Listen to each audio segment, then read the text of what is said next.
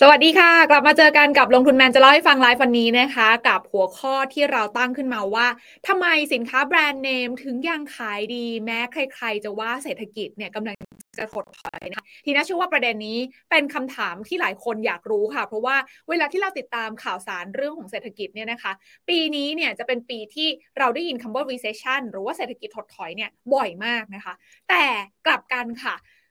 การประกาศผลประกอบการของบริษัทจดทะเบียนล่าสุดนะคะ ก็คือผลประกอบการของรอบปีที่แล้วเนี่ยนะคะ ที่ทยอยกันประกาศออกมาทั่วโลกตอนนี้เนี่ยสังเกตไหมคะว่าบรรดาบริษัทของมีแบรนด์ทั้งหลายนะคะ โดยเฉพาะสินค้าแบรนด์หรูเนี่ยนะคะ กลับกลายเป็นว่าขายดีเทน้ำเทท่านะคะ ผลประกอบการออกมาเนี่ยดีจนหุ้นทำออทามหายหนึ่งในนั้นก็คือหุ้นของ LVMH นะคะ ที่ ขายสินค้าพวกของ Louis Vuitton นะคะ Moët Hennessy นะคะโอ้เยอะแยะมากมายที่เป็นสินค้าแบรนด์หรูทั้งหลาย มันดูแล้วขัดขัดกับความรู้สึกเราไหมคะว่า สรุปแล้วเนี่ย การที่เรากำลังกังวลว่าเศรษฐกิจจะถดถอย มันควรจะต้องกังวลขนาดนั้นหรือเปล่า หรือว่ากลุ่มสินค้า segment ที่เป็น premium brand เหล่านี้เนี่ยมันมีตลาดเฉพาะตัวของมันเอง แล้วถ้าเป็นอย่างนั้น แสดงว่าสิ่งนี้กำลังจะเป็นสัญญาณบอกโอกาสการลงทุนของเราหรือไม่นะคะ นี่เลยเป็นที่มาว่าลงทุนแมนจะเล่าให้ฟังไลฟ์วันนี้ค่ะ เลยอยากชวนทุกคนมาร่วมวิเคราะห์เรื่องนี้ไปพร้อม ๆ กันนะคะ กับคุณดนัยอรุณกิติชัย ผู้ช่วยกรรมการผู้จัดการสายงานบริหารจัดการกองทุนจากบลจบัวหลวงนั่นเองตอนนี้พี่ดนายอยู่กับที่หน้าแล้ว พี่ดนายสวัสดีค่ะ ครับ สวัสดีครับผมสวัสดีครับ สวัสดีทางทางบ้านด้วยนะครับผมโอเค วันนี้เราไลฟ์กันดึกนิดนึงเนาะก็อยากชวนคุยแบบสบายๆนะคะ พี่ดนายขาอย่างที่กล่นไปเลยค่ะว่า ประเด็นก็คือเราเห็นเนี่ยผลประกอบการของพวกแบรนด์หรูทั้งหลายเนาะเอาง่ายๆ LVMH เนี่ยทุกคนรู้จักกันดีตอนนี้ ราคาทำออทำไฮจนหุ้น LVMH เนี่ยกลายเป็นหุ้นที่มี Market Cap ใหญ่ที่สุด ในตลาดยุโรปกันแล้วนะคะ แล้วก็ราคาก็ยังไต่ระดับอยู่ในโซนออทำไฮอย่างต่อเนื่องด้วย ให้พี่ด้านในวิเคราะห์ให้ฟังหน่อยสิคะว่า LVMH ที่เกิดขึ้นผลประกอบการที่ดีออกมากว่าที่หลายคนคาดมันกำลังบอกสัญญาณอะไรเราอยู่คะพี่ด้านในคะ ครับจริงๆ เราก็ต้องยอมรับเนาะว่าตัวกลุ่มสินค้าแบรนด์เนมพวกนี้จริง ๆเขาก็มีตลาดของเขาเขามีโพซิชันมีลูกค้าที่ค่อนข้างเหนียวแน่นอยู่แล้วนะครับ แล้วเนื่องจากรอบนี้นะครับเศรษฐกิจที่ฟื้นตัวขึ้นมาเนาะนะครับ ก็คือเราน่าจะได้ยินกันบ่อยก็คือการฟื้นตัวที่เราเรียกว่าเป็นลักษณะที่มันเป็น K shape ใช่ไหมครับ เราก็น่าจะยินบ่อยๆก็คือ K shape เนี่ยก็คือขาบนเนี่ยก็คือกลุ่มคนที่อาจจะมีรายได้ปานกลางเนี่ยเฉลี่ยขึ้นไปเนี่ย จริง ๆ ก็ต้องยอมรับว่ากลุ่มนี้เป็นคนเป็นกลุ่มที่ก็คือได้รับผลกระทบ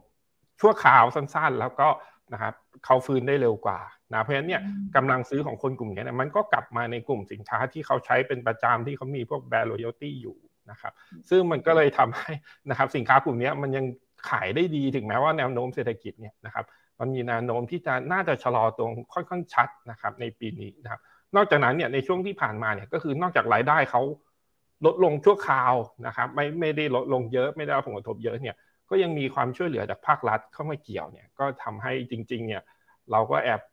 ไม่ไม่แน่ใจว่าทางบ้านเป็นไหมนะครับส่วนตัวผมเองเนี่ยจริง ๆ ช่วงโควิดเนี่ย work from home เนี่ยจริง ๆ ก็แอบรู้สึกว่ากำลังซื้อมันกลับเยอะขึ้นเพราะว่าหนึ่งก็คือเราไม่ได้ต้องไปจ่ายเรื่องของค่าเดินทางค่าใช้จ่ายต่างๆ แล้วก็มีมาตรการนู่นนี่นั่นเข้ามาช่วยเรามากมายนะครับเพราะฉะนั้นเนี่ยการจะซื้อของเนี่ยจริงๆมันก็อาจจะตัดสินใจได้ยากขึ้นเนาะเหมือนกับเราเซฟมา 2 ปี นะครับแล้วพอตลาดเปิดเนี่ยนะครับเราก็หันมาซื้อของพวกนี้ตัดสินใจได้ง่ายขึ้น มันก็เป็นที่มาว่าทำไมสินค้ากลุ่มนี้มันถึงเติบโตยังเติบโตได้อยู่ผมพูดแบบนี้ละกันนะครับตัว LVMH เนี่ยนอกจากจะทำออทามไฮเนาะนะครับไฮสูงสุดถ้าผมจำไม่ผิดประมาณ 800กว่า 20 30 ยูโรประมาณนี้อาจจะปรับลดลงมานิดหน่อยนะครับทำให้หุ้นเนี่ยใหญ่สุด แล้วก็ทำให้เจ้าของเนี่ย น่าจะเป็นบุคคลที่รวยที่สุดในโลกไปแล้วด้วยนะครับเราก็น่าจะได้ยินข่าวในช่วงปลายที่แล้วตอนที่เออร์เน็งเขาประกาศออกมานะครับค่ะเออน่าสนใจมากนะสำหรับตัวของ LVMH นะคะ อย่างที่เกริ่นไปนะคะว่า ตัวของผลประกอบการออกมาเนี่ยดีกว่าคาดนะคะ ซึ่งจริง ๆ อย่างที่พี่ทนายบอกเลยว่า มันน่าจะเป็นอารมณ์แบบเหมือนเคขาบนน่ะ ก็คือคนที่อาจจะไม่ได้รับผลกระทบเยอะ แล้วก่อนหน้านี้ทุกอย่างล็อกดาวน์ไงเที่ยวก็ไปไหนไม่ได้ใช่ไหมเงินเหลือกำลังซื้อเหลือนะคะ พอเปิดเมืองเท่านั้นแหละ หรือมีโอกาสอาจจะก่อนหน้านี้ที่มันค่อย ๆ ดีกว่าคาด อาจจะซื้อทางออนไลน์นู่นนี่นั่นกำลังซื้อตรงนี้มันก็เลยออกมาเต็มที่เลยนะคะ ในช่วงที่ผ่าน แม้ว่า หลายๆ คนกำลังกังวลว่าเฮ้ยแต่จริง ๆ แล้วเศรษฐกิจภาพใหญ่มันอาจจะแบบไม่ได้น่าจะสวยหรูขนาดนั้นหรือเปล่านะคะ จริง ๆ ประเด็นที่น่าฟังจากพี่ดนายแสดงว่าเราอาจจะต้องแยกให้ออกถูกไหมตอนนี้ว่าสรุปแล้วอะไรที่มันเป็นเคขาบนที่ไม่ได้รับผลกระทบจริง ๆ หรืออะไรที่มันอาจจะแบบ กึ่งบนกึ่งล่าง อาจจะมีความเสี่ยงได้บ้างนะคะ ซึ่งตรงเนี้ยเดี๋ยววันนี้เราจะมาวิเคราะห์เรื่องนี้กันด้วย จริงๆเนี่ยวันนี้เราไลฟ์กันอยู่นะคะ ถ้าใครได้แสดงความคิดเห็นมานะ ว่าช่วงที่ผ่านมาอัดอั้นจริงหรือเปล่า หรือว่าได้มีโอกาสซื้อของแบรนด์เนมเข้าบ้านนะคะเข้าตัวเองเนี่ยเยอะน้อยขนาดไหนนะอาจจะเป็นส่วนหนึ่งที่มาร่วมแชร์กันได้นะคะ ทีนี้ถามต่อค่ะพี่ดนายขาว่าถ้าเป็นแบบนั้นเนี่ยณวันนี้สิ่งที่เรามองก็คือสัญญาณของเศรษฐกิจโลกภาพใหญ่นะคะ มาเปรียบเทียบกันก่อนว่า โอเค เราต้องเข้าใจเนาะเซนติเมนต์ภาพรวมตอนนี้สรุปที่บอกว่า เอ้ย recession กำลังจะมา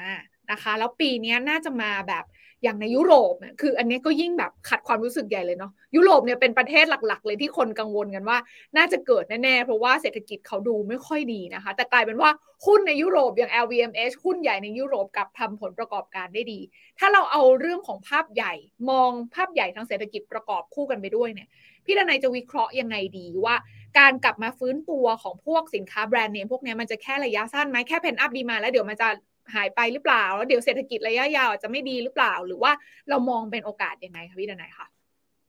ครับ อันนี้คุณทีน่าเห็นสไลด์อยู่ไหมครับ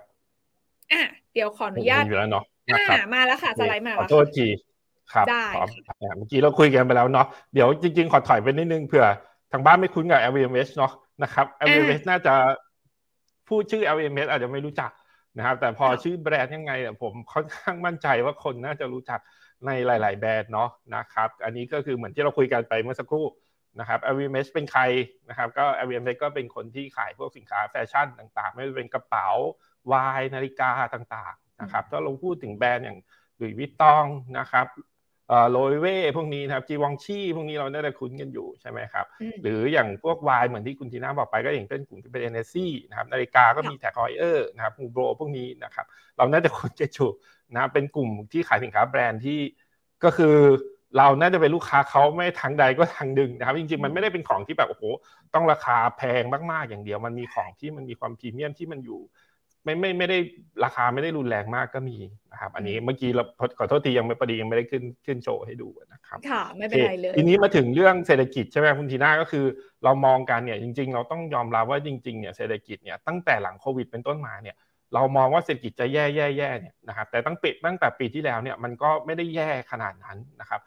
เฟดขึ้นดอกเบี้ยอินเฟชันมาเนี่ยแต่ว่าเรื่องของเศรษฐกิจเนี่ยมันก็ยังพอไปได้นะครับ การจ้างงานอย่างสุกที่แล้วเราก็น่าจะเห็นว่าตัวการจ้างงานนอกภาคเกษตรของสหรัฐนี้ออกมาทำให้ตลาดตกใจออกมาห้าห้าแสนกว่าตำแหน่งห้าแสนเจ็ดหมื่นหนึ่งพันเนี่ยนะครับการจ้างงานเนี่ยยังโตค่อนข้างดีเนี่ยเศรษฐกิจจริง ๆ ดูเนี่ยนะครับมันอาจจะไม่ได้แย่ขนาดนั้น ซึ่งเนี่ยนะครับเวลาเราอยู่ในตลาดเนี่ยเราก็จะมองในเชิงเปรียบเทียบเนาะถ้าเรากังวลว่าเศรษฐกิจมันจะแย่ แล้วปรากฏว่าอะมันอาจจะไม่ได้แย่อย่างที่เราคาดเนี่ย เราบางครั้งเราก็อาจจะมีเรื่องของการจับจ่ายใช้สอยที่ดีกว่าที่คาดที่โผล่เข้ามา นะครับอันนี้ก็จะเป็นแนวโน้มเศรษฐกิจในปีนี้นะครับที่เราคุยกันว่าเอ้ย recession recession นะครับสหรัฐเนี่ยน่าจะโตน้อยสุดก็อาจจะสักประมาณ 1.4%ในปีนี้นะครับอันนี้การประมาณการของ IMF นะครับที่ออกมาช่วงสิ้นเดือนที่แล้วนะครับโลกเราจะโตสัก 2.9 เห็นไหมครับจริงๆมันก็ไม่ได้ดูแย่มากขนาดนั้น ยุโรปที่เราเคยมองไว้ว่าปีนี้แย่แน่นะครับติดลบแน่ๆปรากฏว่าทั้งปีเนี่ยก็จะโตสัก 0.7 เนื่องจากหลากหลายปัจจัยโดยเฉพาะเรื่องของหน้าหนาวที่ มันไม่ได้หนาวอย่างที่คาดนะครับ ราคาพลังงานมันก็เลยลดลงเร็วอย่างเงี้ยถ้าเรามองย้อนไปเนี่ยนะครับลูกค้าของ LVMH เนี่ยกลุ่มที่โตเนี่ยก็คือกลุ่มที่อยู่ฝั่งยุโรปด้วยซ้ำซึ่งน่าจะเป็นเรื่องที่เซอร์ไพรส์หลายๆคน เพราะว่าเรามองกันว่ายุโรปเนี่ยแย่แน่ๆอย่างนี้เป็นต้นนะครับ แล้วก็มองไปข้างหน้าเนี่ยกลุ่มที่จะกลับคืนมาเนาะเราก็น่าจะพอเดาออกว่ากลุ่มที่ชอบสินค้าแบรนด์เนมแล้วมีกำลังซื้อ อัดอั้นมาหลายปีแล้วนะครับ ก็คือประเทศจีนใช่ไหมครับเราก็เป็นเรื่องนี้ครับแต่ถามว่าเรื่องของการเติบโตเนี่ยมันเป็นเรื่องของตัว pent-up demand ไหมนะครับ ก็ต้องยอมรับว่าการเติบโตส่วนหนึ่งที่ผ่านมาเนี่ยนะครับมันก็มีมันก็คงมีเรื่องของ pent-up demand เข้ามาเกี่ยว เพราะว่าเหมือนที่เราคุยกันไปตอนต้นว่าเอ้ยเราอัดอั้นกันมาสองปีนะครับถึงเวลาเราก็ซื้อของเลยนะครับเพียงแต่ว่าถ้าเรามองไกลกว่านั้นเนี่ยของพวกนี้เนี่ยด้วยความที่มันมีความพรีเมียมแฝงอยู่ข้างในนะครับ ยังไงมันก็มีเรื่องของอุปสงค์เนี่ยมันก็เติบโตต่อเนื่องอยู่แล้วเนี่ยช่วงที่ผ่านมาปีที่ผ่านมามันจะมีผสมผสมกันบ้างนะครับ แต่ระยะข้างหน้ามันก็คงมีอุปสงค์ด้วยตัวของเขาเองอยู่แล้วนะครับผมประมาณนั้นเนาะนะครับค่ะ เห็นภาพค่ะว่าจริง ๆ แล้วอะตอนนี้ตลาดมันอาจจะตีความหรือว่ารับรู้ไปในเชิงของข่าวร้ายมากกว่าปกตินิดนึงใช่ไหมคือทุกคนนะเหมือนโหมว่าโอ้ยเดี๋ยวเศรษฐกิจถดถอยแน่ๆใช่ไหมคะพี่นายแต่ว่า แท้จริงแล้วเนื้อแท้ของเศรษฐกิจนะตอนนี้มันยังไม่ได้ส่งสัญญาณว่าจะถดถอยขนาดนั้นเนาะอย่างตัวเลขการจ้างงานที่ออกมาที่อเมริกาสุกที่แล้วก็สะท้อนให้เห็นว่าโหยังแข็งแกร่งมาก แต่ทีนี้มันก็มองในมุมกลับเหมือนกันว่าอ้าวพอตัวเลขยังแข็งแกร่งแบบนี้แสดงว่าเงินเฟอ้อก็ยังจะอยู่ในระดับสูงนะสิถูกไหมพอเงินเฟอ้ออยู่ในระดับที่ยังสูงอยู่แปลว่าอัตราดอกเบี้ย มันก็ยังต้องแบบอยู่ในระดับสูงเช่นกัน ซึ่งจริงๆแล้วในมุมของแบบ นักลงทุนหรือว่ามุมของการมองภาพเศรษฐกิจระยะยาวมันอาจจะดูแบบไม่ค่อยเฮลตี้หรือเปล่าอะไรอย่างเงี้ยในมุมเนี้ยบลจบัวหลวงเองอะตีความเรื่องนี้ยังไงแล้วยังไงก็ดีเนี่ยภาพของทั้งปีเนี้ยสรุปแล้วเรื่องของเศรษฐกิจถดถอยจะมีผลต่อกำลังซื้อในภาพใหญ่มากน้อยขนาดไหนคะครับจริงๆก็คือจริง ๆ ตัวเลขเศรษฐกิจอะจริง ๆ ช่วงที่ดีจริง ๆ ก็คือช่วง Q3 ของปีที่แล้วต่อเนื่องมาถึง Q4 แต่จริงๆ ถ้าเรามองกันในช่วงท้ายๆเนี่ยมันมีตัวเลขชี้นำบางส่วน อย่างเช่น พวกกลุ่มที่มันเป็น PMI เนี่ยมันเริ่มส่งสัญญาณชะลอนะครับเพียงแต่ว่ามันเป็นชะลอในขณะที่เขาเรียกเป็น market friendly ก็คือมันไม่ได้ชะลอหักหัวลงแบบรุนแรงที่ทำให้คนตกใจ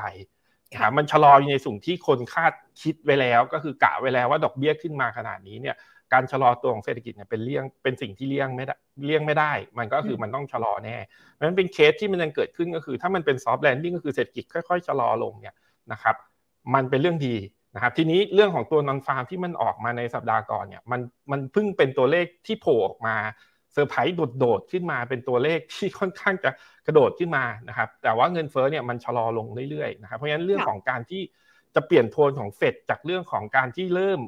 จะใกล้จะจบ การขึ้นดอกเบี้ยเนี่ยเราจะเริ่มโคงแล้วเนี่ยนะครับจะเปลี่ยนไปเป็นกลับขึ้นไปเป็นขึ้นใหม่เนี่ยมันอาจจะทำได้ยากในช่วงนี้ ก็คือมันอาจจะคงต้องรอดูเรื่องของตัวเลขเงินเฟ้อเรื่องของตัวเลขอื่น ๆก่อนนะครับ ก่อนที่เราจะคุยกันถึงเรื่องประเด็นนั้น แต่เป็นสิ่งที่น่าสังเกตนะครับ ถ้าเราสังเกตคุณทีน่า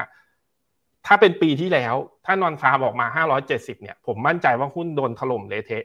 นะครับเพียงแต่ว่าเราเห็นต่อเนื่องมาเราเห็นวันนี้นะครับเราเห็นเมื่อวานเนี่ยตลาดหุ้นไม่ได้ตอบสนองไปในลักษณะแบบนั้นนะครับแล้วคนก็ไม่ได้ไพอินว่าเฟดจะให้เกินกว่าที่เคยพูดไว้นะครับก็คืออีกไม่เกินครั้งหรือสองครั้ง อาจจะมีเสียงเริ่มแตกในช่วงสักเดือนที่แล้วเนี่ยคนเริ่มมองว่าเอ้ยเขาจะเริ่มลดลงแล้วหรือเปล่าในช่วงปลายเดือน ก็กลับกลายเป็นว่าอาจจะยืดออกไปแค่นั้นเองคงไม่ได้เปลี่ยนโทนขนาดนั้นนะครับ อืม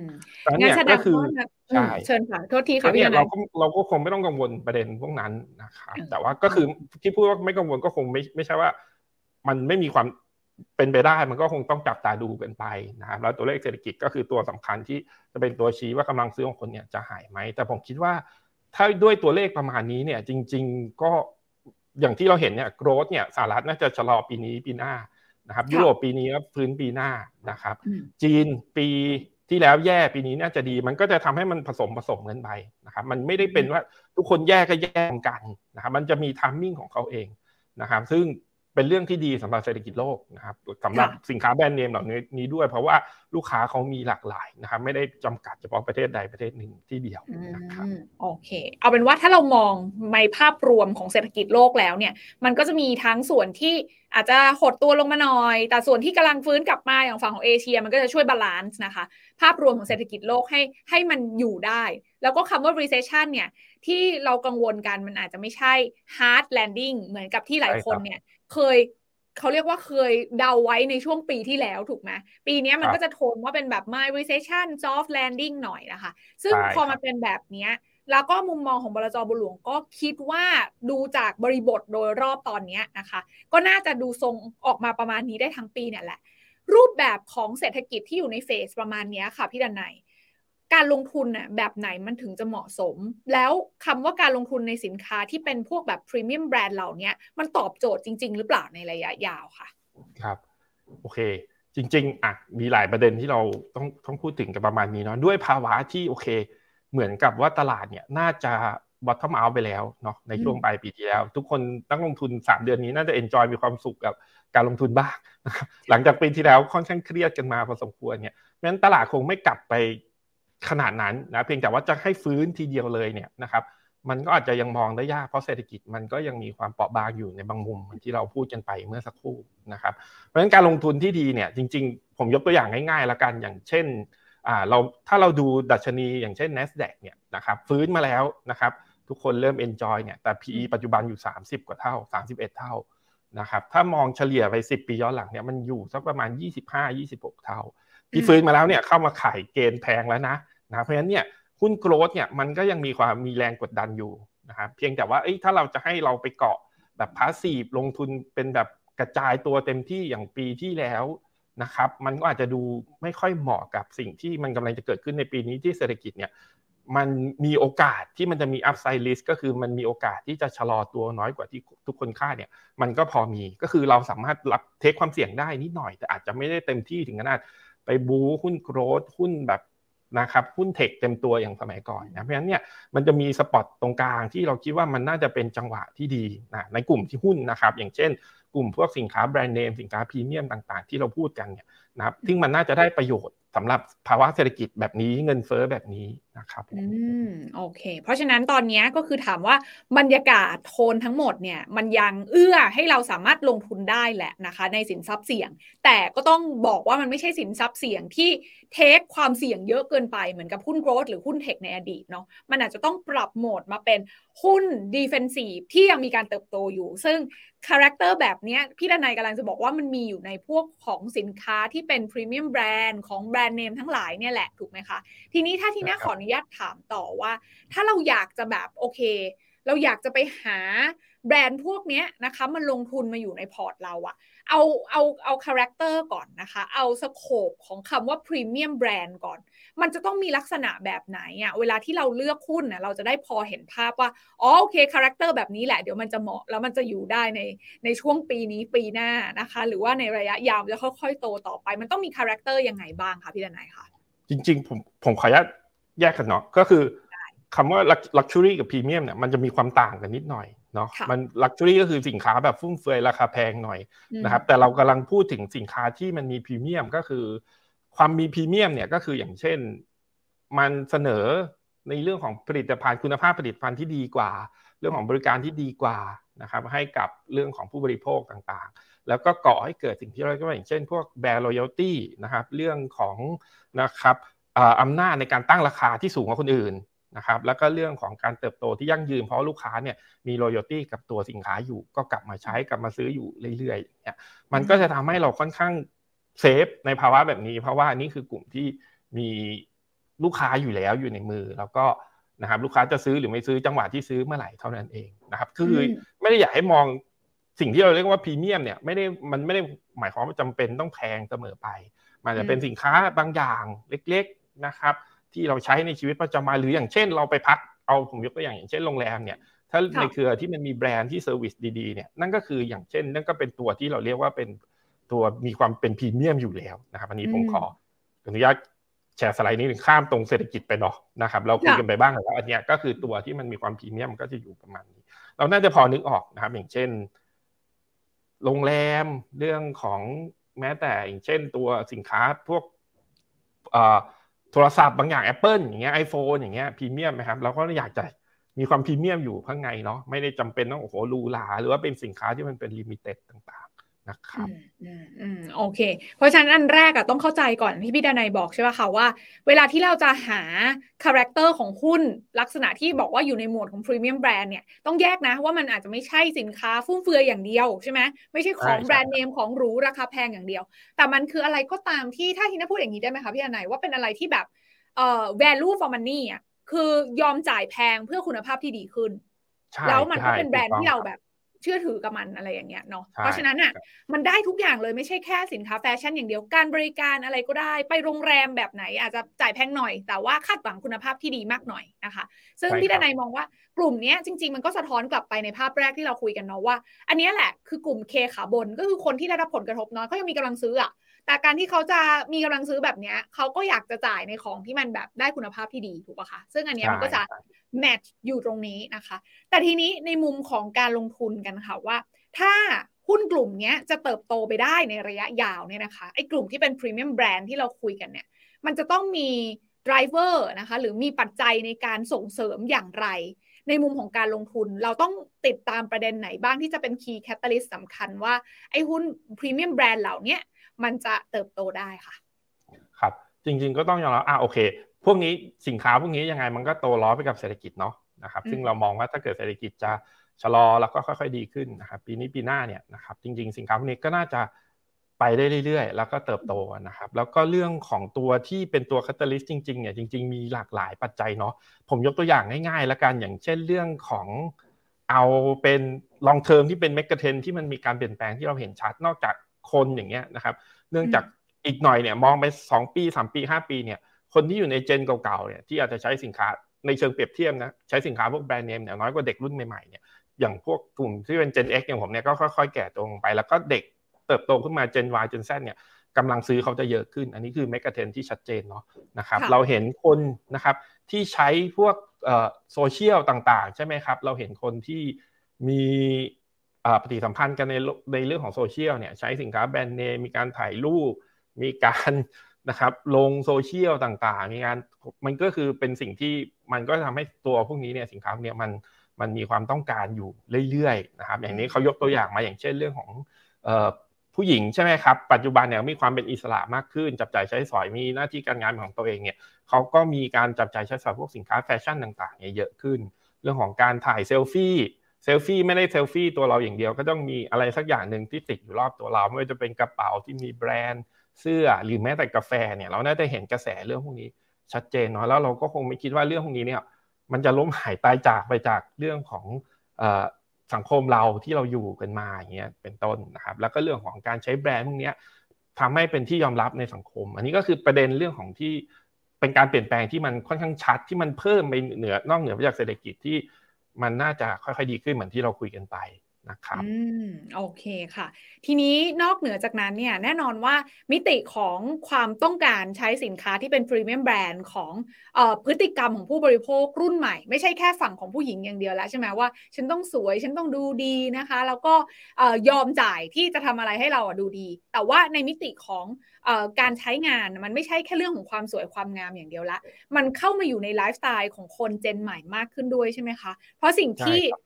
พี่ดนายบอกไว้อะก็คือว่าไอ้คำว่าพรีเมียมแบรนด์แล้วมันจะเติบโตได้อย่างเงี้ยคือเทรนด์ของการบริโภคในระยะยาวภาพใหญ่มันต้องไปทางนั้น ทั้งเรื่องของแบบ เครื่องสำอางออกกำลังกาย wealthy แล้วต้อง healthy ด้วยอะไรอย่างนี้ใช่ไหมคะ กับอีกมิติหนึ่งก็คือตัวของ pricing power ซึ่งตรงนี้อยากจะให้พี่ดนายอธิบายนิดนึงว่า เราจะรู้ได้ยังไงอะว่าธุรกิจนั้นๆมีอำนาจในการที่จะกำหนดราคาขายหรือว่าขึ้นราคาได้ถึงแม้ว่าเพราะอันนี้เป็นประเด็นสำคัญเนาะเพราะเรากำลังคุยกันว่าเรายังอยู่ในยุคที่เงินเฟ้อไม่ได้ต่ำเตี้ยเรียดินเหมือนในอดีตอีกต่อไปถูกปะเพราะฉะนั้นบริษัทไหนที่สามารถแบบ command เรื่องของ pricing หรือว่าปรับขึ้นราคาได้อะ มันก็น่าจะเป็นอะไรที่แบบโอเค make sure ว่าเออใน long term นะ ถ้ามีความต้องการอยู่ราคาเขาปรับขึ้นได้เออผลประกอบการเขาก็จะยังสามารถรักษาการเติบโตได้ ตรงนี้เราดูยังไงครับพี่ดนัยครับจริง ๆ อ่าโอเค ถ้าเราลองสังเกตเนาะอ่าสินค้าทั่วพรีเมียมพวกนี้เนี่ยถ้าเรามองกันจริงๆเนี่ยคือราคาสินค้ามันจะขึ้นทุกปีนะครับ แล้วก็ขึ้นจริง ๆ ก็อาจจะไม่ใช่ช่วงนี้นะเพราะเงินเฟ้อมันสูงจริง ๆ ถ้าภาวะปกติอะเขาราคาเขาจะปรับขึ้นมากกว่า เงินเฟ้อโดยเฉลี่ยนะครับซึ่งแน่นอนว่าก็จะช่วยเราในแง่ของเรื่องของการลงทุนที่เป็น inflation hedge นิดหน่อยนะเพียงแต่ว่าเราจะสังเกตได้ว่าคนพวกนี้เนี่ยนั่นก็คือต่อให้เขาขึ้นราคา แน่นอนว่าถ้าอยู่ดีๆเขาปรับขึ้นราคา 2 เท่า 3 เท่าเนี่ยอุปสงค์มันก็หายไป แต่ถ้าเกิดค่อยๆ ปรับเนี่ยนะครับเราก็จะเห็นได้ว่าลูกค้าก็ยังยินดีที่จะจ่ายที่จะซื้อนะครับ นอกจากนั้นนะครับเราเคยเห็นได้ยินข่าวพวกนาฬิกาที่กระเป๋าใช่ไหมครับราคายิ่งแพงขึ้นเป็นไงครับ อุปสงค์ยิ่งคือคนยิ่งอยากได้เพราะอะไรครับ เพราะมันยิ่งสะท้อนความเป็นพรีเมียมในตัวสินค้าใช่ไหมครับอ่าอันนั้นก็คือเบสิกเรื่องของการวิธีกลยุทธ์การตั้งราคานะครับสินค้าพวกนี้ราคาจะไม่ลง เขาจะค่อยๆ ปรับนะครับยิ่งสูงบางทีเนี่ยมันจะก่อให้เกิดอุปสงค์นะครับ จากผู้บริโภคโดยซ้ำมันยิ่งผมก็ไม่ค่อยอยากจะใช้ภาษาที่คือ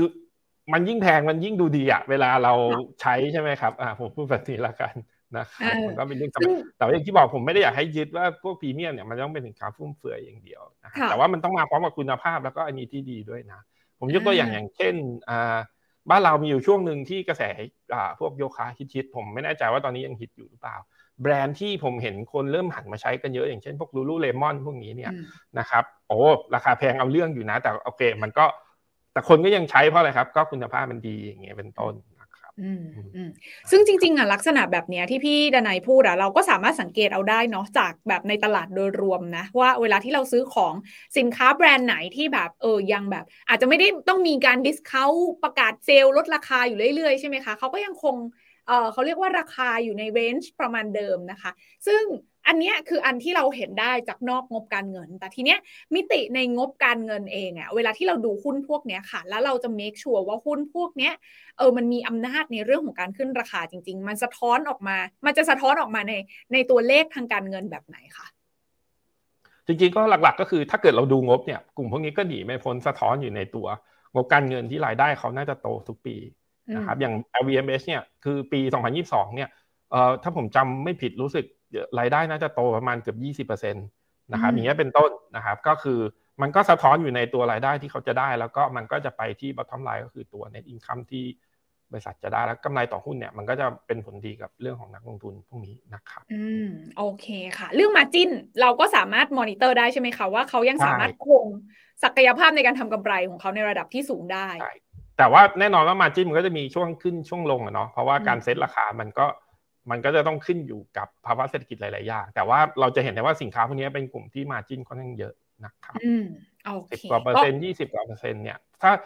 อย่าง LVMH เมื่อที่เราคุยกันบ่อย ๆ นะ คุณทางบ้านจะได้จะได้ยึดตัวแบบเห็นภาพได้ง่ายหน่อยมาจิ้นผมรู้สึกว่าอยู่ประมาณสิบปลายๆอย่างเงี้ยนะครับ โดยเฉลี่ยนะ แน่นอนว่าถ้าเป็นสินค้าที่เป็นกระเป๋าพวกนี้เนี่ยมาจิ้นมันสูงกว่านั้นนะครับอ่าโอเค ทีนี้แน่นอนว่าเราอะก็อยากจะแบบหาให้เจอเนาะในฐานะที่เราเป็นนักลงทุนนะคะ ไม่ว่าเราจะแบบเข้าไปซื้อหุ้นเองโดยตรงนะคะ แต่ว่าหุ้นพวกนี้บางทีแบบ มันก็มีหลายปัจจัยเนาะเพราะว่าหุ้นที่เป็นพรีเมียมแบรนด์ส่วนใหญ่ก็อาจจะไม่ได้แบบ ถ้า จับตลาด global จริงๆ อาจจะไม่ได้อยู่ในบ้านเราใช่ไหมก็ต้องไปลงทุนในต่างประเทศนะคะ เพื่อที่จะได้เป็นเจ้าของนะคะแบรนด์ระดับโลกแบบนี้นะคะ แต่ประเด็นก็คือว่าบางทีเราอาจจะมีข้อจำกัดในการออกไปลงทุนต่างประเทศด้วยตัวเอง ตอนนี้บลจบัวหลวงเองเมื่อเห็นโอกาสแบบนี้แล้วเนี่ยเรามี solution สำหรับนักลงทุนไหมคะว่า ถ้าเราอยากจะเข้าถึงโอกาสการเป็นเจ้าของพรีเมียมแบรนด์เหล่านี้เนี่ยเราควรจะต้องเลือกลงทุนยังไง หรือว่ามีช่องทางตรงไหนที่จะให้นักลงทุนเนี่ยเข้าลงทุนได้ค่ะ ครับจริงๆก็เป็นน่าจะเป็นช่องทางที่เราคุ้นเคยกันดีอยู่ก็คือ การซื้อผ่านกองทุนรวมตามปกติเนาะนะครับ ซึ่งกองที่เราจะคุยกันวันนี้เนี่ยนะครับขออนุญาตเอาสไลด์ขึ้นนิดนึงนะครับ ก็จะเป็นกองที่เราเรียกว่าเป็นตัว Pictet นะครับพรีเมียมแบรนด์นะครับ Pictet ก็เป็นบลจนะครับ ต่างประเทศเนาะนะครับ แล้วเขาก็มีการคัดเลือกสินค้าพวกแบรนด์พวกนี้เนี่ยเป็นแนวทางที่เป็นพาที่ผมค่อนข้างชอบก็คือ investment process ก็คือกระบวนการการลงทุนของเขาเนี่ยค่อนข้างชัดว่าเขาต้องการจะทำอะไร กำหนดน้ำหนักในลักษณะแบบใดนะเดี๋ยวเราจะเห็นในช่วงหน้าถัดไปเนี่ยว่าทำไมการลงทุนผ่านกองทุนเนี่ยถึงดีกว่า โดยเฉพาะถ้าเป็นประเด็นในช่วงต้นๆที่คุณตีน่าพูดถึงว่าเอ้ยบางนักลงทุนบางคนอาจจะกังวลว่าเอ้ย LVMH เนี่ยมันโตเพราะมันเป็น pent-up demand เพียงอย่างเดียวหรือเปล่า นั่นแหละเป็นสาเหตุว่าทำไมเราถึงต้องลงทุนผ่านกองทุน เพราะว่าในกองเนี่ยนะครับมันจะมีหลาย sector อยู่ข้างในแล้วเขาจะช่วยเลือก sector ให้เรานะเพราะฉะนั้นเนี่ยถ้าเราอยาก ลงทุนแล้วเรากังวลว่าเอ้ยโอเค เราอาจจะจังหวะไม่ดีเนี่ย ผ่านกองทุนก็เป็น choice ที่ดีนะผมขอยกตัวอย่าง investment process ที่ผมชอบมากในกองนี้ก็คือเรื่องของการคัดเลือกพรีเมียมแบรนด์ของเขานะครับเขาก็จะเลือกแบรนด์มาก่อนนะครับสี่ห้าร้อยบริษัทที่อยู่ใน universe หรือในขอบเขตการลงทุนของเขาเนี่ยเขาก็จะเลือกความเป็นพรีเมียมนะครับจากไหนบ้างจากประสบการณ์ที่มีจากความน่าเชื่อถือของแบรนด์ เรื่องของ product excellence นะครับก็คือความเป็นเลิศในการดำเนินการ แล้วก็ product differentiation คือเรื่องของความแตกต่างนะครับเรื่องของการใช้เทคโนโลยีเข้ามาเกี่ยว ให้เราเลือกเองเราอาจจะมีใบแอดเราอาจจะรู้จักแค่บางอุตสาหกรรมที่เราคุ้นเคยดีอยู่ อย่างให้ผมไปเลือกกระเป๋าผมก็ไม่รู้ว่า ผมอาจจะรู้ว่าแบรนด์ไหนมันพรีเมียมแต่ผมไม่รู้ความแตกต่างของพรีเมียมอย่างเงี้ยนะครับเพราะฉะนั้นเนี่ยเรามีความเชี่ยวชาญที่ต่างกันเพราะฉะนั้นแต่ว่าในกองเนี่ยเขาก็จะดึง นะครับ คนนู้นคนนี้เข้ามาช่วย เขาก็จะมีบอร์ด advisory ที่คอยให้คำแนะนำเรื่องของอความสินค้าเรื่องของเทรนด์เรื่องของการเปลี่ยนแปลงเรื่องของโซเชียลต่างๆ แล้วก็กระบวนการที่ค่อนข้างชัด ว่าเขาจะเลือกยังไงที่เขาเรียกว่าเป็น product purity ก็คือ ความบริสุทธิ์ของความพรีเมียมต่างๆ พวกนี้นะครับจาก 500 เหลือ 120 นะครับ แล้วก็วิเคราะห์ปัจจัยพื้นฐานว่าบริษัทนี้เนี่ยแนวโน้มดีหรือไม่กำไรเติบโตหรือเปล่า เรื่องของงบการเงินเนี่ยมี หนี้เยอะไหมนะครับเป็นยังไงบ้างเงี้ยแล้วก็ปรับน้ำหนักการลงทุน แล้วก็สร้างเป็นพอร์ตการลงทุนที่ประกอบไปด้วยหุ้น 30ถึง50 ตัวนะครับน้ำหนักแต่ละตัวจะไม่เกิน7%นะค่ะเออ น่าสนใจเพราะว่าเขาเนี่ยเฟ้นหามาแล้วใช่ไหมคะว่าพรีเมียมแบรนด์ไหนที่มันพรีเมียมจริง ๆ แล้วก็มีการเติบโตจริง ๆ ไม่ใช่แค่ปัจจัยเชิงคุณภาพอย่างเดียว แต่ว่าเอาตัวเลขทางการเงินเนี่ย ตัวเลขในงบการเงินมาจับด้วย เพื่อ match ว่าโอเคเขาโต confirm การเติบโตนะคะ แล้วก็เป็นการแบบทำ stock selection แบบ active management ในกองนี้ถูกไหมคะพี่ดนายคะใช่ครับ ก็คือเขาจะผสมระหว่าง Product ก็คือพรีเมียมสักประมาณน้ำหนักมันไม่เกิน 7%เนาะความ product เนี่ยเลยของถ้าเกิดอันไหนพรีเมียมมากๆเนี่ยมีจุดเด่นจริง ๆ มีเรื่องของความโดดเด่นเรื่องของแบรนด์ loyalty ที่ชัดเนี่ยเขาก็จะลงสัก 4%สมมตินะผมยกตัวอย่าง นะครับแล้วถ้าพื้นฐานดีแนวโน้มดีสอดคล้องกับเศรษฐกิจที่มันจะเกิดเนี่ยเขาก็จะเพิ่มอีกสัก3%เป็นไม่เกิน7%แต่ถ้าเกิดเป็นโปรดักที่มันกลางๆ มีความแตกต่างอยู่บ้างนะครับนะครับเขาอาจจะลงสักครึ่งหนึ่งอาจจะเหลือสัก3-4%อย่างเงี้ยมันก็จะค่อนข้างชัดนะครับการลงทุนในสาแบบนี้ครับเหมือนเอาแบบเกณฑ์ความพรีเมียมใช่ใช่มาเป็นแบบตัวชี้วัดน้ำหนักการลงทุนถูกไหมถ้าพรีเมียมมากคุณภาพดีก็ใส่เยอะหน่อย ใช่ใช่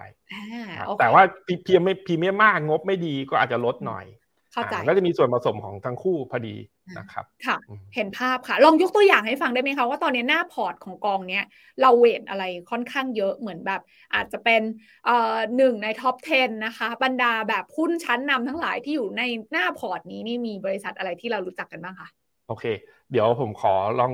จริง ๆ ที่จะพูดอันนี้ผมไม่หนักใจเรื่อง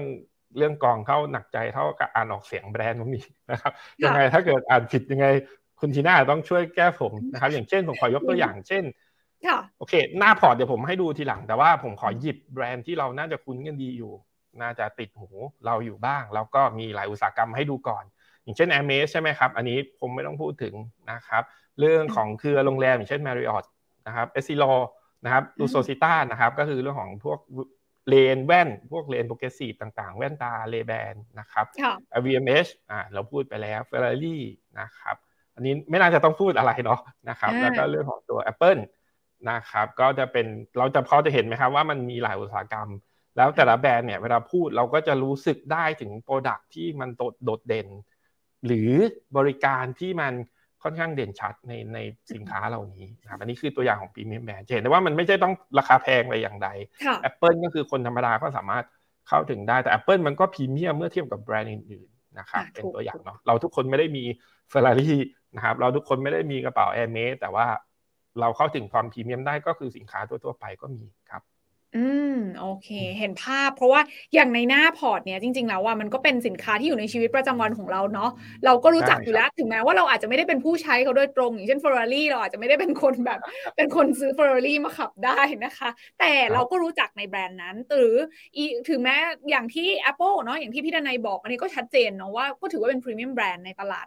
สมาร์ทโฟนใช่ไหมคะหรือ e x i l o r Luxottica ที่เป็นบริษัทผู้ผลิตเลนส์ชั้นนำระดับโลก จริง ๆ เราอะเดินไปร้านขายแว่นนะจะไปตัดแว่นเนี่ยมันก็จะมีโลโก้ของ e x i l o r Luxottica อยู่เนี่ยแหละนะคะเขาก็โชว์ให้เห็นว่ามันก็เป็นสินค้าในชีวิตประจำวันของพวกเรา แต่มันมีความพรีเมียมในเรื่องของคุณภาพสินค้า แล้วก็สามารถ command ราคาได้ก็จะอยู่ในหน้าตาของพอร์ตนี้เนี่ยแหละที่เขาคัดเลือกเข้ามา แต่ทีนี้เนี่ย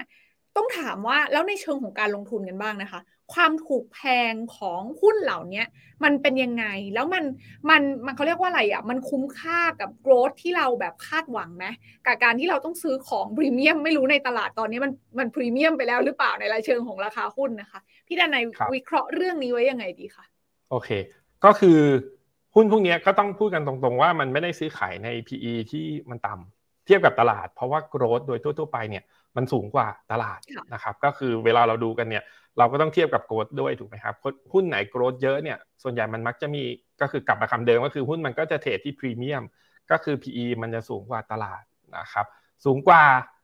แพงไปไหมนะมันก็ต้องดูเทียบกับเทรนด์ของเรื่องของ e a r n i n g ที่มันจะเติบโตขึ้นนะครับผมก็คืออย่างเช่น คือทั้งกองเนี่ยนะครับมันก็อาจจะมี PE ถ้าเทียบกับตลาดเนาะนะครับ อันนี้ข้อมูลจากทางบรจเนาะนะครับประมาณอันนี้สิ้นปีที่แล้วเนี่ยทั้งกองเนี่ย PE อยู่ประมาณ 20อ่า7.8 เท่านะครับ อันนี้อาจจะสิ้นดีสิ้นโนเวม ber แต่ว่าสิ้นเดซ ember ก็จะต่ำลงมานิดหน่อยเท่าที่ผมเช็คนะครับเทียบกับตลาดที่อยู่ประมาณ 16 เท่านะครับแต่ถามว่า growth ที่มีเนี่ยหปีข้างหน้าในปี 2023 เนี่ยนะครับ growth มันดีกว่าเยอะ อย่างเช่นกองเนี่ยก็อาจจะ growth สักประมาณ 25%โดยเฉลี่ย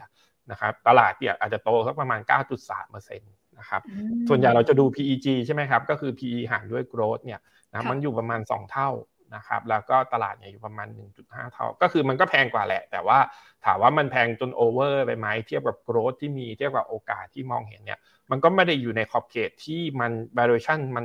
ไม่สมเหตุสมผลละกันพูดแบบนี้ละกันเนาะนะครับโอเค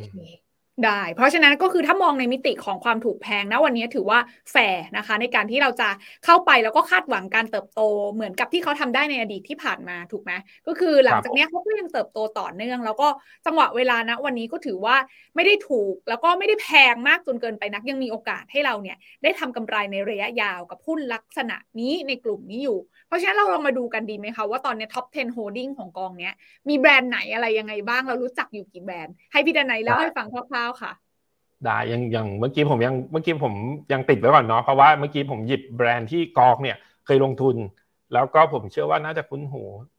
ผู้ฟังทางบ้านอยู่ก็เลยหยิบมาคุยกันก่อน แต่ว่าตอนนี้หน้าพอร์ตเนี่ย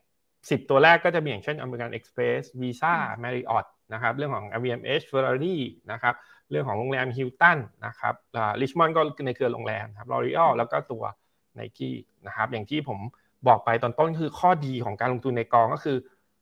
เราไม่ได้อยู่ในกลุ่มที่เป็นสินค้าลักษณะใดลักษณะหนึ่งโดยเฉพาะนะครับ แล้วก็กลุ่มที่เป็น reopening กับท่องเที่ยวเนี่ยกองก็เพิ่งเพิ่มน้ำหนักขึ้นมามันถึงติดมาอยู่ในตัวท็อป10นะครับวีซ่าเหมือนกัน Express แล้วก็เครือโรงแรมต่างๆเนี่ยมันคือการปรับ tactical ให้มันสอดคล้องกับเรื่องของอการที่ธีมที่ reopening ต่างๆนะครับ เรื่องของ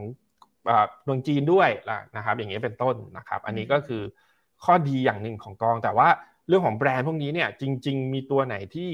ทั้งบ้านไม่ค่อยคุ้นน่าจะคุ้นกันหมดแล้วเนาะนะครับวีซ่าแมริออตพวกนี้ VMH Ferrari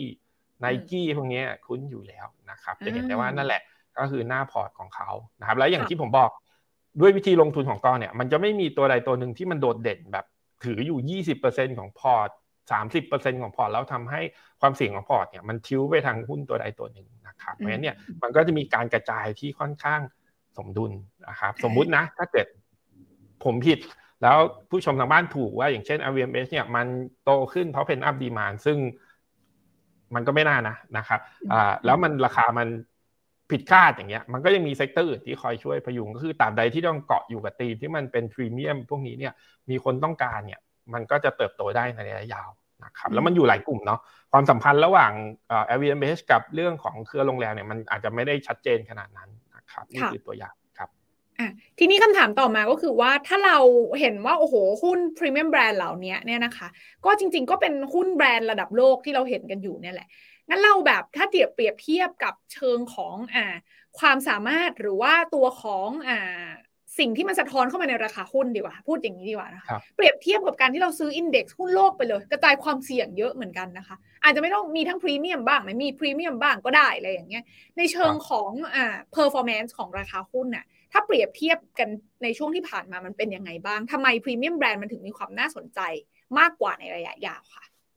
โอเคงั้นเดี๋ยวเราลองมาดูกันนะครับอะผมก่อนก่อนที่เราจะไปไกลๆเดี๋ยวผมขอยกตัวอย่าง Apple ละกัน Apple ประกาศ e a r n i n g ที่เพิ่งเพิ่งประกาศไปเนี่ยแต่มาล่าสุดเนี่ยโตน้อยนะครับโตน้อยในทุกสินค้ายกเว้นตัว iPad นะครับคือออกมาผิดคาดอะพูดง่ายๆ แต่ถามว่าผิดคาดแล้วราคาหุ้น Apple ลงไหมนะครับ เราจะเห็นในในชาร์ตก็คือเส้นสีม่วงๆใช่ไหมครับเส้นสีม่วงๆเนาะมันเขาเพิ่งประมาทประกาศผลในช่วงต้นเดือนกุมภานะครับ จริงๆ ราคากลับวิ่งสวนทางด้วยซ้ำนะเพราะจริงๆก็คือ investor เนี่ยเขามองระยะยาว นะครับเราดูอันนี้ก็ได้อันนี้ผมเอาตัวที่มันเด่นๆ มาพลอตให้ดูก็คืออย่างเช่น Apple Ferrari นะครับ LVMH เนี่ยเทียบกับหุ้นโลกไม่ว่าจะเป็นตัว MSCI นะครับ AC เอ่อ All Country World Index นะครับหรือว่าตัวผมมองไม่เห็นผมเอาตัวเดียวมาให้เนาะนะครับก็เทียบกับหุ้นโลกทั่วๆไปหุ้นทั้งโลกเนี่ย performance มันค่อนข้างโดดเด่นกว่าเยอะนะครับ เราน่าจะเห็นชัดเจนเนาะนะครับ เริ่มพร้อมกันที่ 100นะครับผ่านไป 5 ปี ชื่อพวกนี้เนี่ยผมยกตัวอย่างอย่างเช่น Apple ละกัน เริ่มที่ 100 จบที่ประมาณ 390 385 ในขณะที่หุ้นทั่วๆไปเริ่ม 100 จบแค่ประมาณ 120 นะครับก็ก็คือความเสี่ยงมันต่างกันก็ต้องก็ต้องยอมรับแหละ แต่ว่าตอนนี้เนี่ยเราคิดว่าน้ำมันไม่ร้อนแล้วผมพูดอะไรอย่างนี้ละกัน เราน่าจะเริ่มเทคความเสี่ยงได้ประมาณนึงครับเนาะเพราะฉะนั้นนี่คือสิ่งที่สะท้อนให้เห็นนะคะถึงความสามารถนะคะในการทำกำไรที่มันสะท้อนออกมาในผลประกอบการ แล้วก็สะท้อนออกมาในเรื่องของราคาหุ้นในช่วงที่ผ่านมานะคะว่าสามารถเติบโตได้โดดเด่นกว่าตัวของดัชนีเบนช์มาร์กอย่างตัว MSCI World นั่นเองนะคะ ทีนี้ถ้าเรามองต่อไปอีกนิดนึงค่ะพี่ดนัยว่าถ้าสำหรับ นักลงทุนไทยเนี่ยนะคะ การที่เราจะแบ่งเงินนะคะมาลงทุนในกองที่เป็นลงทุนในหุ้นพรีเมียมแบรนด์ระดับโลกแบบนี้เนี่ยนะคะ ในมุมมองของพี่ดนัยอะทำไมมันต้องเป็นช่วงเวลานี้ แล้วทำไมบลจบัวหลวงถึงเลงว่าเอ้ยกองเนี้ยน่าจะตอบโจทย์ถึงเอามาให้นักลงทุนไทยได้มีโอกาสเข้าไปมีส่วนร่วมกับการเป็นเจ้าของพรีเมียมแบรนด์ค่ะ จริงๆไอสินค้าพวกนี้เรารู้กันอยู่แล้วว่ามันโตได้ ปีที่แล้วคือถ้าเราดูงบเนี่ย Q1 Q2 Q3 เนี่ยมันส่งสัญญาณการเติบโตอยู่แล้ว นะครับเพียงแต่ว่าปีที่แล้วเนี่ยเรายังลงทุนนะฮะที่เราเทคความเสี่ยงไม่ค่อยได้เพราะสภาพแวดล้อมไม่ค่อยดีนะครับปีที่แล้วปัจจัยที่มันเป็นอันโนนเนี่ยมันเต็มไปหมดเรื่องของนโยบายการเงิน เราไม่รู้ว่าจะขึ้นเท่าไหร่จบที่ไหน ตลาดหุ้นดีแค่ไหนมันก็แทงนะครับมันก็ลงได้เพียงแต่ว่าปีนี้เนี่ยไอ้ unknown factor เหล่านั้นเนี่ยมันหายไปเยอะนะครับมันหายไปเยอะ ตอนนี้เราพูดกันว่าเฟดจะลดช้าหรือลดเร็วนะครับอ่าแน่นอนว่ามันก็มีความเสี่ยงแหละ แต่มันต่างกันจากปีที่แล้วที่จะขึ้นขึ้นเท่าไหร่แล้วไปจบที่ไหนอ่านะครับ แล้วก็นั่นคือประเด็นที่ 1 ก็คือ Market Environment สภาพตลาดเนี่ยมันต่างกัน ความไม่แน่นอนมันหายไปเยอะ หุ้นราคามันปรับลงมาอยู่ในเกณฑ์ที่มันถูกกว่า 2 ปีที่แล้ว เราเห็นว่าแม้แต่กองนี้ก็ตามนะครับสิ้นปี 2021 เนี่ย PE มันอยู่ประมาณ 30 กว่าเท่า ตอนนี้มันเหลือแค่ 20 กว่า ทั้งทั้งที่ราคาราคามันขึ้นเรื่อยๆนะครับ แล้วก็ อีกอันหนึ่งที่ผมชอบก็คือเศรษฐกิจโลกมันอยู่ในโมเมนต์ที่ต่างกันนะครับสหรัฐชะลอปีนี้ชะลอปีหน้านะครับยุโรปชะลอปีนี้ปีหน้าฟื้นนะครับญี่ปุ่นโตเรื่อยๆ จีนชะลอปีที่แล้ว ปีนี้ฟื้นแล้วปีหน้าน่าจะฟื้นต่อเงี้ยเราเห็นได้ว่ามันไม่เหมือนกัน มันไม่ใช่ทุกคนชะลอปีนี้นะเพราะฉะนั้นถ้าเกิดอุปสงค์ของบางประเทศชะลอลงจริง อย่างเช่นสหรัฐเนี่ยนะครับมันก็จะมีจากยุโรปมาชดเชยเหมือนที่เราเห็นผลประกอบการของ LVMH ใน Q4 หรืออาจจะมาจากจีนอย่างเงี้ยก็จะทำให้ทามมิ่งเนี่ยมันค่อนข้างน่าสนใจนะครับแล้วก็เรื่องของตัวกองเองว่ามีการกำหนดคำว่าพรีเมียมเนี่ยมีแนวทางที่ชัดเจนนะครับพรีเมียมผมพรีเมียมคุณทีน่าพรีเมียมผู้ฟังเนื้อบ้าอาจจะไม่เหมือนกันนะครับ เพราะฉะนั้นเนี่ยมันจะดีกว่าถ้ามีคนตีกรอบให้ว่าเออโอเค เกณฑ์แบบนี้นะหนึ่งสองสามสี่ห้านี่คือเรามองหาตัวเลขในลักษณะแบบใดที่เราจะตีคำว่ามันเป็นของ พรีเมียมเราไม่ได้ใช้เรื่องของความรู้สึกก็คือเราใช้เรื่องของ quantitative ก็คือเรื่องของหลักการในการตีความอย่างเช่นรายได้ x เปอร์เซ็นต์เนี่ยต้องมาจากสินค้าตัวนี้ตัวนี้ตัวนี้อย่างนี้เป็นต้นนะครับ แล้วก็กองเนี่ยกระจายการลงทุนให้เรา เราจะเห็นได้ว่าไม่ได้กระจุกอยู่แค่สินค้าที่เป็น luxury อย่างเดียว ก็จะมีโรงแรม มีเรื่องของตัววีซ่ามาวีซ่าต่างๆเข้ามาเกี่ยวนะครับ เรื่องของการหมุน sector ให้เราการทำ sector rotation ปรับให้สอดคล้องกับ cycle เรื่องของการ China reopening ขึ้นมานะครับเรื่องของการลงทุนที่มีการกำหนดน้ำหนักชัดเจนลดความไบแอดจากเรื่องของผู้จัดการกองทุนเนาะนะครับนะครับ ลงได้แล้วก็สุดท้ายเนี่ยพรีเมียมเนี่ยมันเป็นธีมที่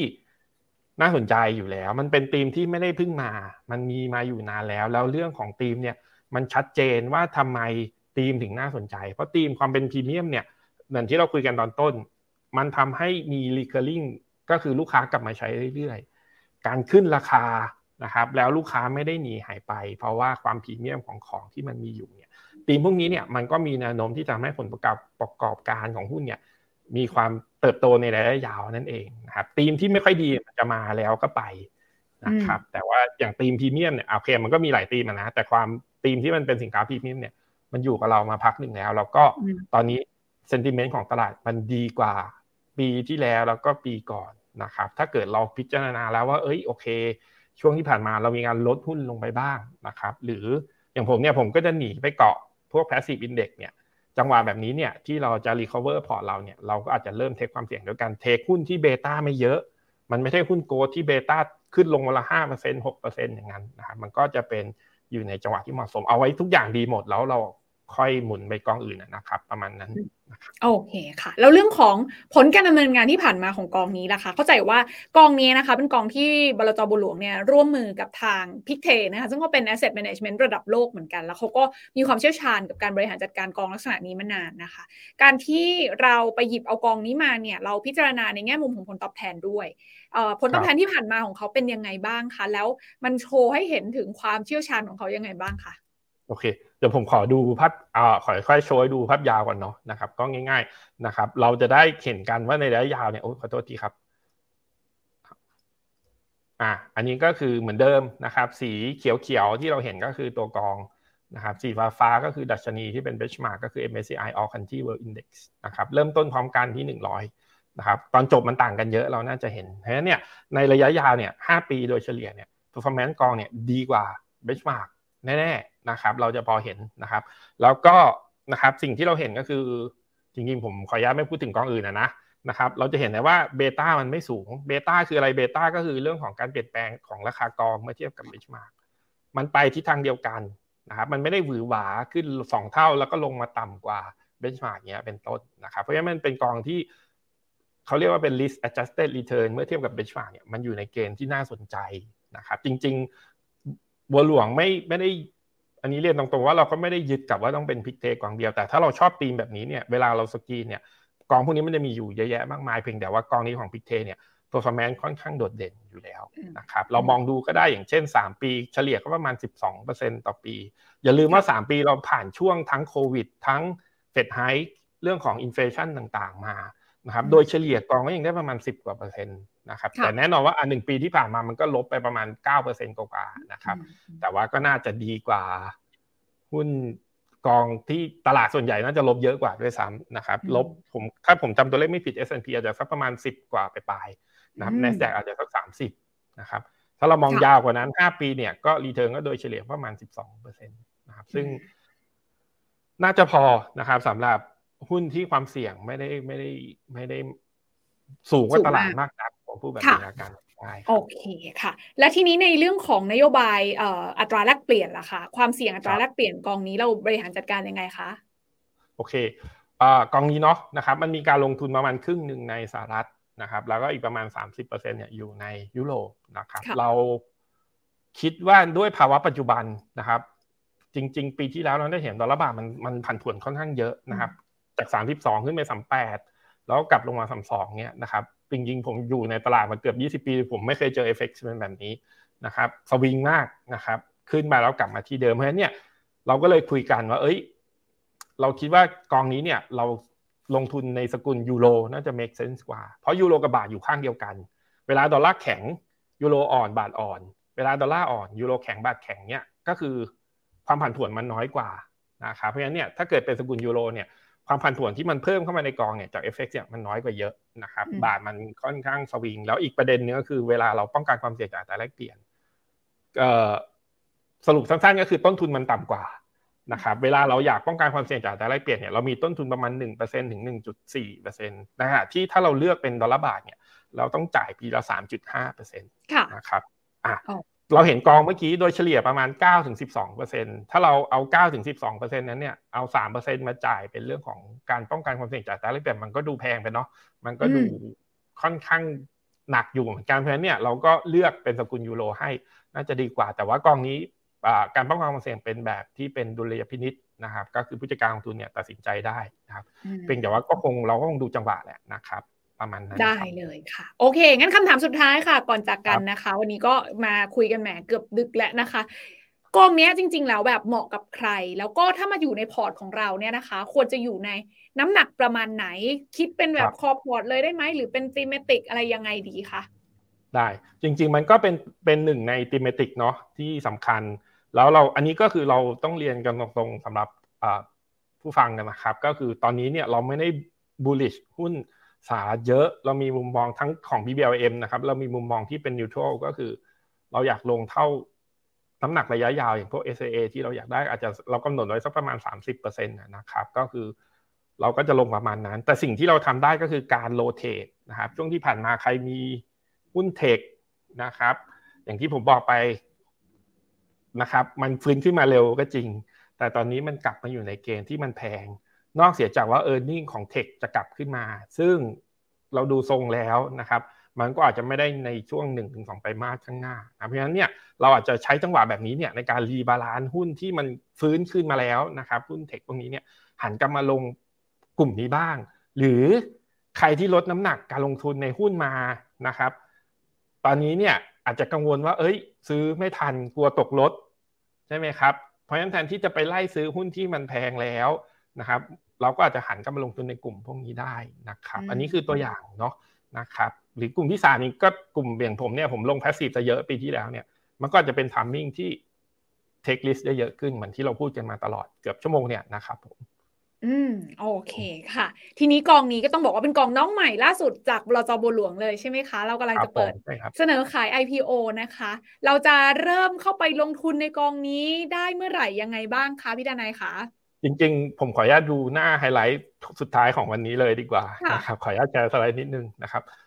ทางบ้านนี้น่าจะเบื่อแล้วนะครับ ขออนุญาตดูหน้านี่นะครับว่าก็คือวันที่ 14 ถึง 21 กุมภาพันธ์นะครับต้อนรับวันวาเลนไทน์นะครับ ก็มี